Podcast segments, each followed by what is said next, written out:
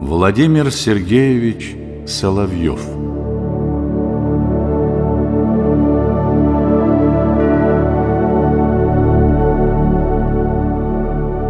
В конце XIX – начале XX века в русской культуре наступил период, который называют духовным или религиозным ренессансом.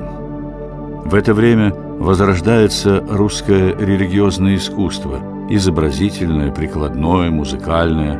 Наблюдается бурный рост философских обществ, кружков, издательств. Происходит сближение философии с русской культурой и прежде всего с литературой. Это привело к зарождению русской религиозной философии. Ее основателем и наиболее влиятельным представителем был Владимир Сергеевич Соловьев. Он родился в 1853 году в семье крупнейшего русского историка. В детстве Владимир был ребенком очень впечатлительным и набожным. Вот как он сам вспоминает это время. Моя детская решимость идти в монахи сопровождалась предчувствием скорого пришествия Антихриста. Я, чтобы приучиться заранее к мучениям за веру, стал подвергать себя всяким самоистязаниям. Мой отец, сам человек глубоко религиозный, но чуждой исключительности, подарил мне на именины вместе с житиями святых книгу о древнегреческих богах, обильно украшенную их изображениями. Эти образы сразу пленили мое воображение, расширили и смягчили мою крайнюю религиозность. Учась в гимназии, Владимир выделялся среди воспитанников не только феноменальной памятью, начитанностью и самостоятельностью мышления, но и своей внешностью. Чуть позже один из его современников так описывал наружность Соловьева. Густые локоны, спускавшиеся до плеч, делали его похожим на икону. Его часто принимали за лицо духовное, встречая возгласом «Благословите, батюшка!». Маленькие дети, хватая его за полы шубы, восклицали «Боженька, боженька!». Александр Блок, видев Соловьева всего лишь раз, был поражен его мистической, не похожей на все земное внешностью. «Он шел передо мной», — вспоминал поэт, «большого роста, худой, в старенькой шубе и с непокрытой головой. На буром воротнике шубы лежали длинные серо-стальные пряди волос. Это был не человек, а силуэт. До того он был жутко не похож на окружающих. Шествие его казалось диким среди обыкновенных людей. В его взгляде, который случайно упал на меня, была бездонная синева, полная отрешенность. Это был не живой человек, а чистый дух, изображение, очерк, символ, чертеж. И таким Соловьев был не только внешне. В быту его поведение напоминало изображение философа, данное Платоном. В земных делах философ не смыслит. Он не умеет даже завязать своего дорожного мешка. И все это юродство происходит от того, что на земле он живет гостем. Из-за этих странностей, с одной стороны, Соловьева воспринимали как опасного и вредного чудака, а с другой старались обобрать и всячески использовать. Владимир Сергеевич не умел ценить и считать деньги. Когда у него просили, он вынимал бумажник и давал столько, сколько захватит рука. Многие свидетельствуют о беспримерной щедрости Соловьева. Однажды он отдал нищим не только все деньги, но и кошелек, бумажник, носовой платок и даже ботинки.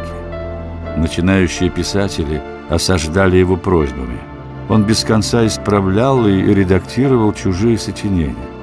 Рядом с его квартирой с утра до вечера толпились посетители. Подозрительные личности просили на похороны матери или на свадьбу. Соловьев отдавал им последние деньги, а когда денег больше не было, посылал с записками к друзьям. Вот одна из них. Податель этих строк просит у меня пять рублей на свадьбу, а у меня денег нет.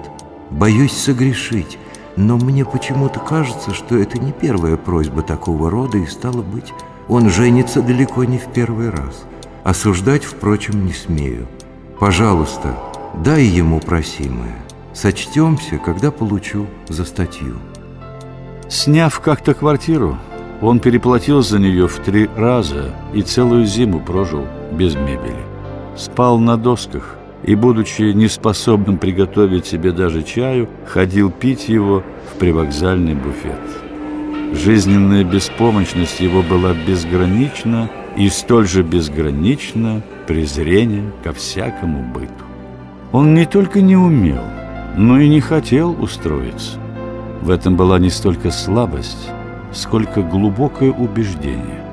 Соловьев жил и вне быта, и вне закона. Он никак не мог привыкнуть к мысли, что у человека должен быть паспорт. Свой он постоянно терял. Духовный мир был для него живой действительностью. Он не признавал ничего неодухотворенного. Мир видимый был в его глазах не самостоятельным целым, а сферой проявления мира духовного. Смыслом всего исторического процесса Соловьев видел одухотворение человечества. Основным мировоззрением, по замыслам Соловьева, должно стать христианство. Он попытался включить в него новейшие достижения естествознания, истории и философии, создать синтез религии и науки. Он видел мир как единую, завершенную систему, началом которому служит нравственный принцип. Я стыжусь, следовательно, существую. Максимум же нравственности – любовь, которая и есть сам Бог. Своим духовным обликом он напоминал тип русского странника, который проводит жизнь в хождении по свету, посещает святыни, но не останавливается надолго ни в одной из обителей. Вот отрывок из его стихотворения. «И до полуночи неробкими шагами Все буду я идти к желанным берегам, Туда, где на горе под новыми звездами Весь пламенеющий победными огнями Меня дождется мой заветный храм. Этот заветный храм, которого так искал Соловьев, для него определялся евангельскими словами «В доме отца моего обителей много». В январе 1900 года Соловьева избирают действительным членом Российской Академии Наук по разряду изящной словесности, а через полгода он умирает в возрасте 47 лет. Вот как вспоминал последние часы жизни исповедовавший его священник. Исповедался Владимир Сергеевич с истинно христианским смирением, остро чувствуя и осознавая свою греховность. Умер он тихо, по-христиански, причастившись святых тайн. Последними его словами были «трудна работа Господня».